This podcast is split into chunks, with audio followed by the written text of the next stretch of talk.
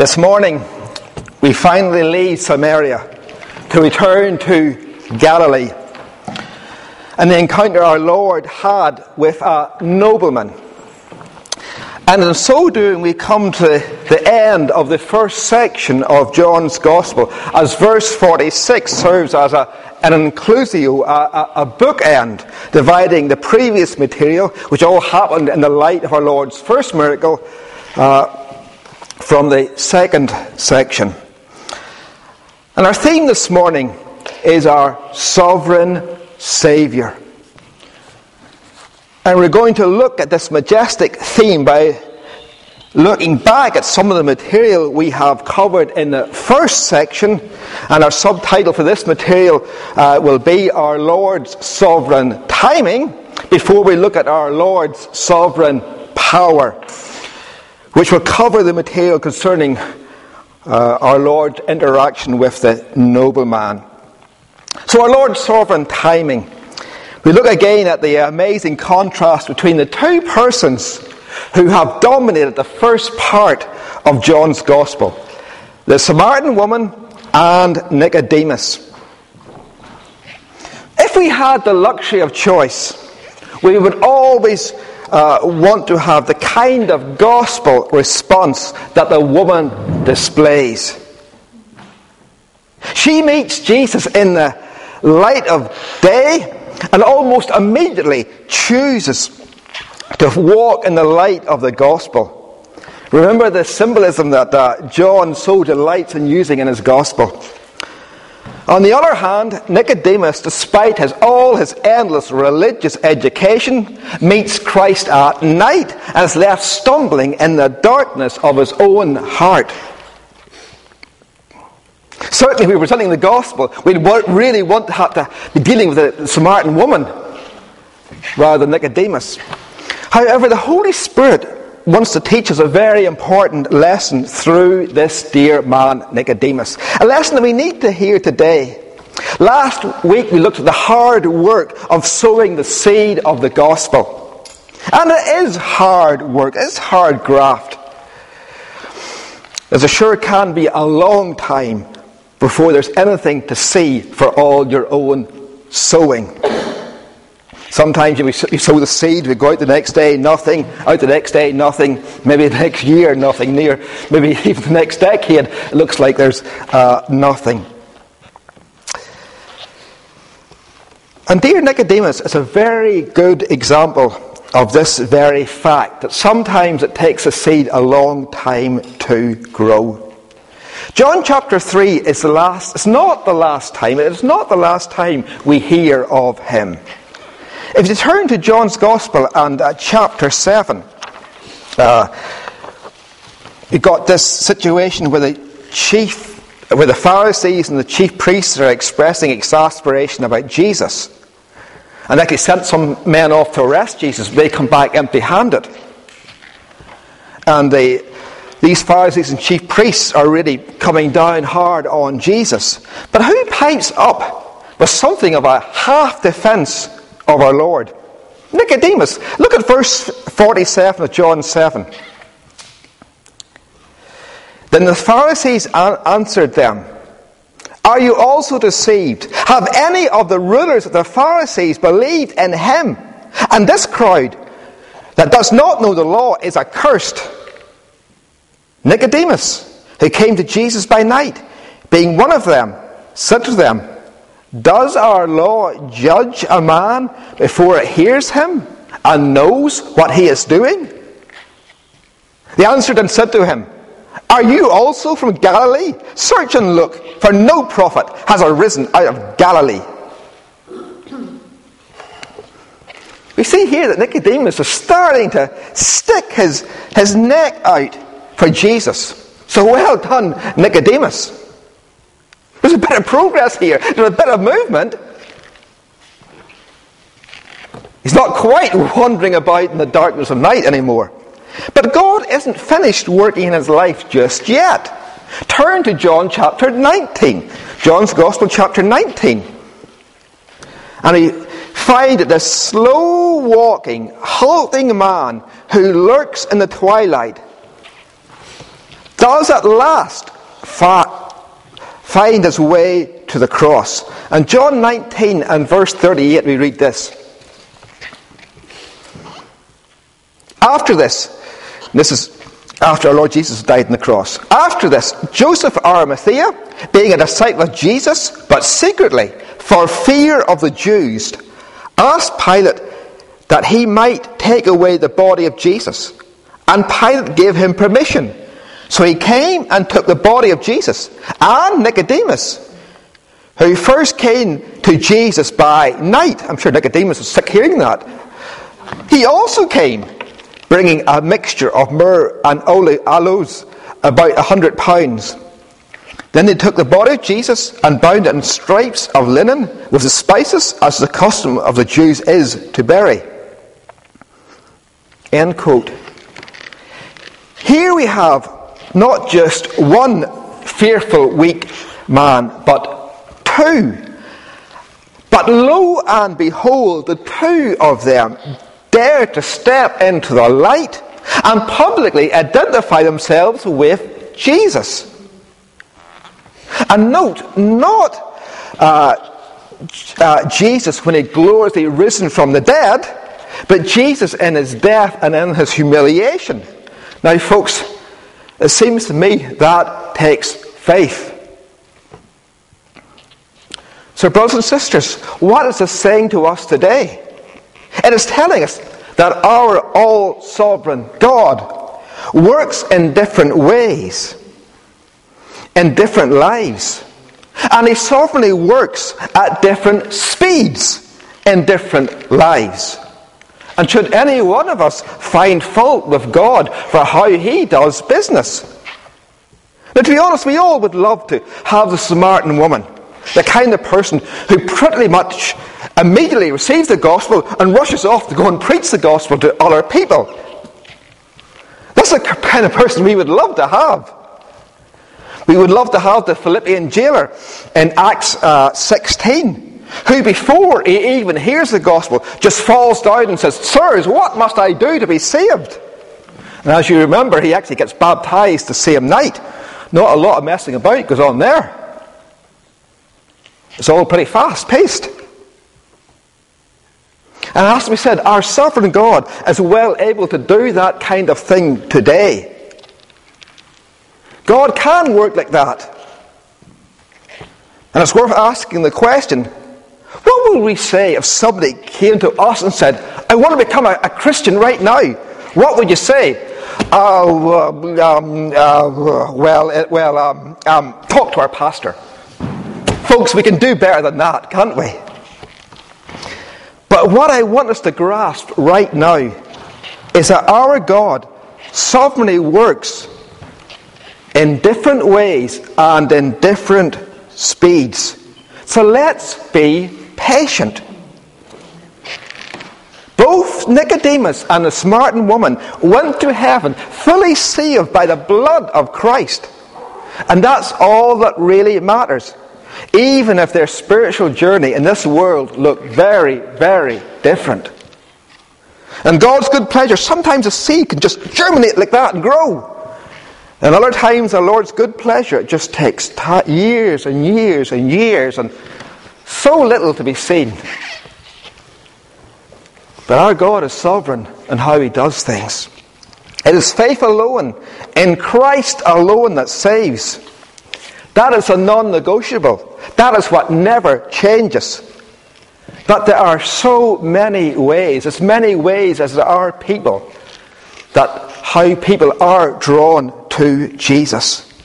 So let us faithfully sow the seed of the word, leaving room for our sovereign God to work how and when he pleases. What did we read back in John chapter 3 in relation to the new birth? The wind blows where it wishes, and you hear the sound of it, but you cannot tell where it comes from and where it's going. It's kind of like the wind is blowing. It's like how God's working. Maybe he's, maybe working here, maybe he's working there. We just have so little idea. We have no clue. We can't control the wind, and we sure cannot control the Spirit of God. And Jesus says, So it is with everyone who's born of the Spirit. Folks, let us never try to put God in a box. To a Saul of Tarsus, he dramatically confronts him on the road to Damascus. But to John the Baptist, we read that he was filled with the Spirit, even from his mother's womb. In other words, before he was born, John was already born again, already regenerated. You say God can't do that. Folks, you'd be amazed what God can do. But you just could imagine both John and Paul being at a testimony meeting. And it isn't hard to guess who would be the really exciting, who would be the exciting speaker there? Who would give the really dramatic, exciting testimony? Everybody would want to hear Paul's testimony, but John, that, that would seem kind of dull. But I wonder in God's eyes, which of the two men were the most important? Surely the two men were of the same value to God. It was just that he had chosen, he'd sovereignly chosen to intervene in their lives in different ways and at different times. My family of faith, I say again, leave room for God's timing which is so often so different from our own. We share the gospel with someone, it doesn't seem to make the slightest difference. They, they aren't interested. They may even mock us. We throw up our hands and go, ah, they'll never be saved. They'll never come to Christ. That's just hopeless. But who are we to say that? It could well be that we're dealing with a, a Nicodemus rather than with a Samaritan woman. And it's going to take, it's going to be a lot of slow, slow, slow little steps before there's anything that we can see. And maybe it'll be years down the, the road, maybe decades. But in God's time, that seed might just germinate and bear fruit. So people be patient and just keep sowing the seed. It is our work to sow. It is God's work, His prerogative, to of how and when He pleases.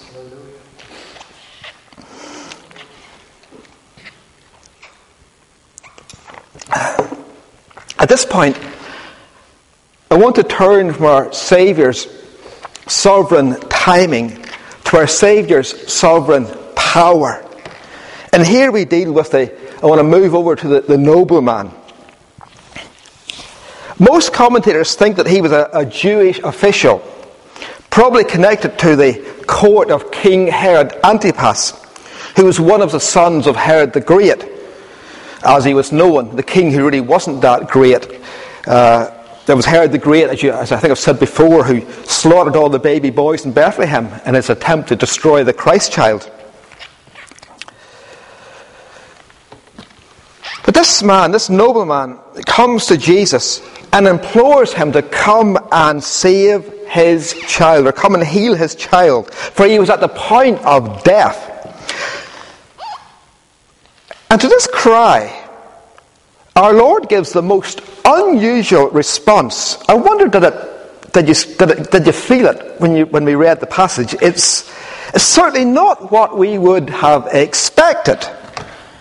But again, Jesus, you just could never predict Jesus.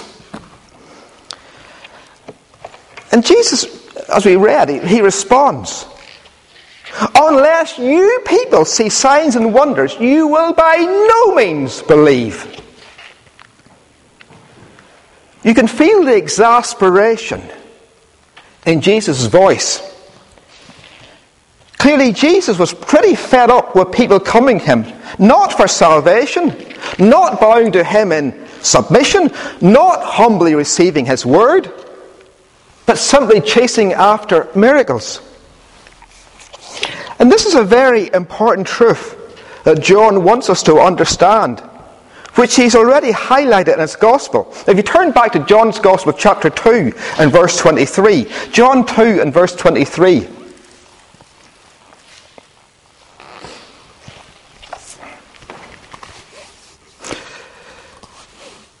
Now, when he was in Jerusalem at the Passover during the feast, many believed in his name. Think that's great. When they saw the signs which he did, Jesus just doesn't seem to be so great. We read in verse 24, but Jesus did not commit himself to them because he knew all men and had no need that anyone should testify of, of man for he knew what was in man.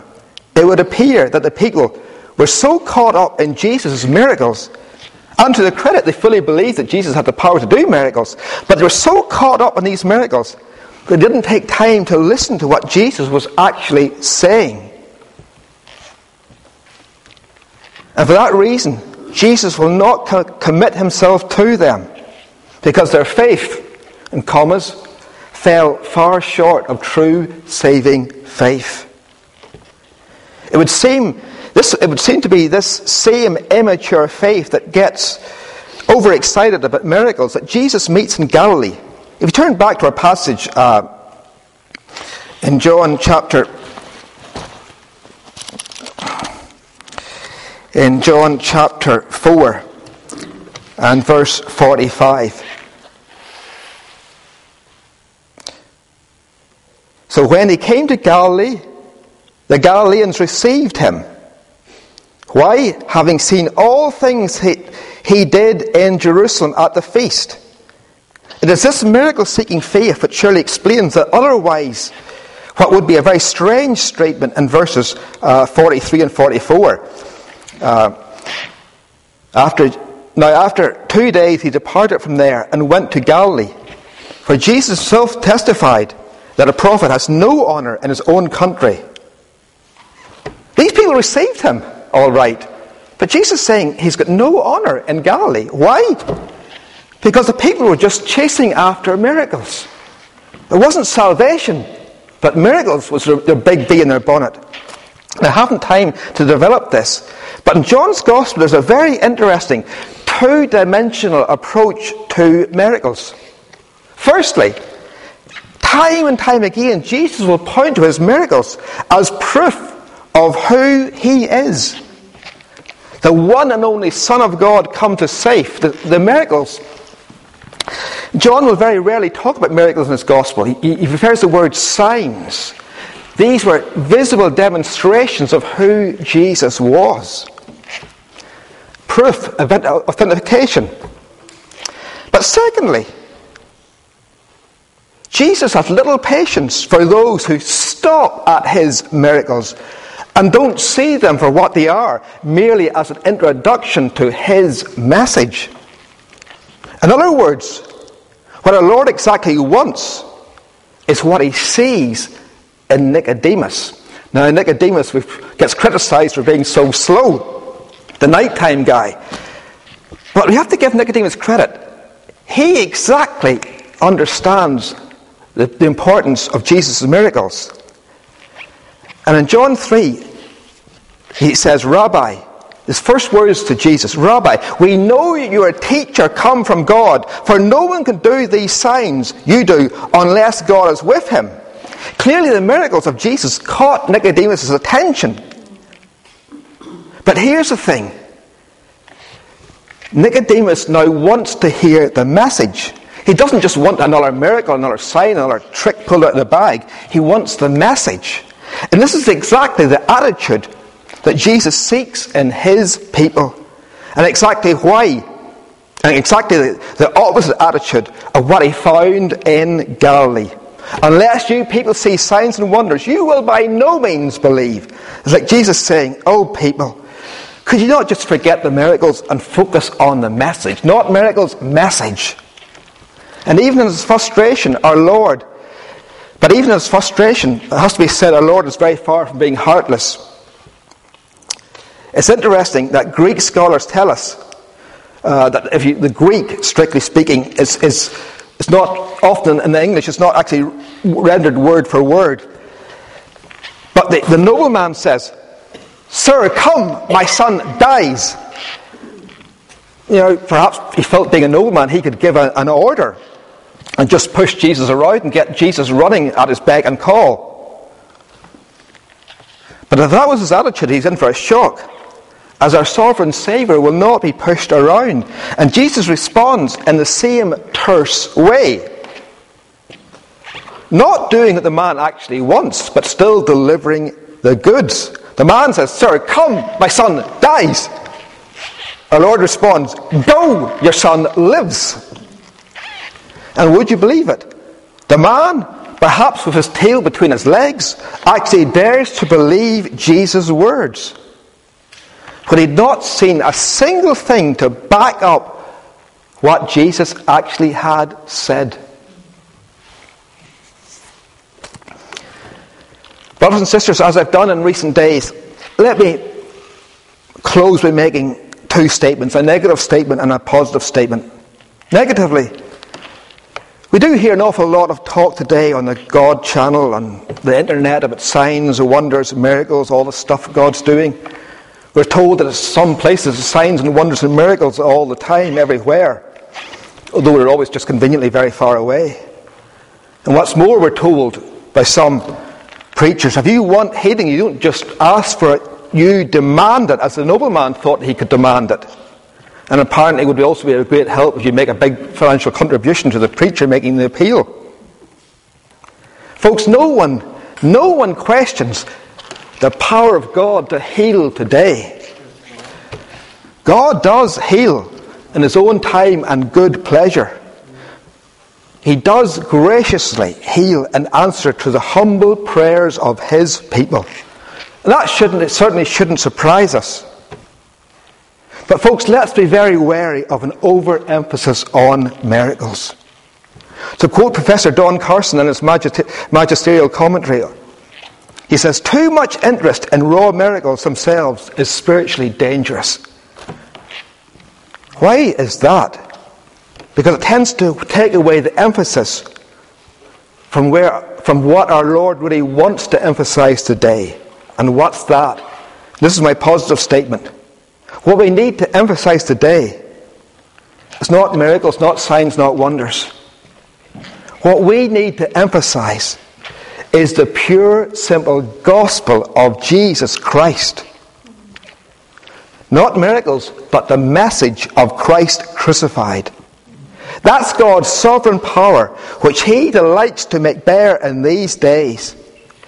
The healing of a body is just nothing to the healing of a soul. Now, to men, we love to see the dramatic. We love to, we just love to see a miracle. We'd love to see this happening. We'd get us so worked up and excited.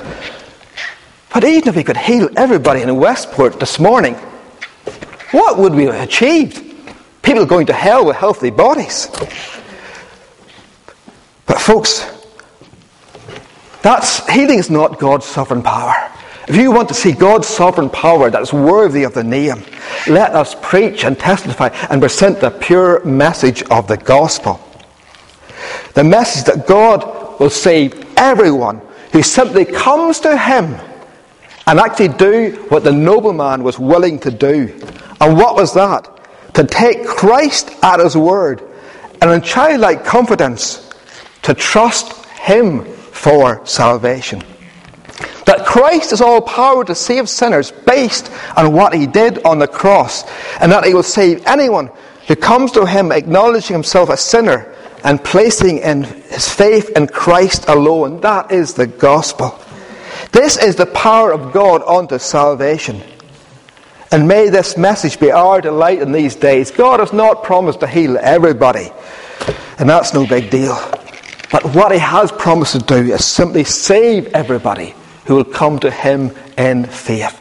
May that be what we emphasize. May that be our joy. May that be our delight. And maybe that be that be our passion to present on these days focus. So, may, so let it be. Amen. Let us pray.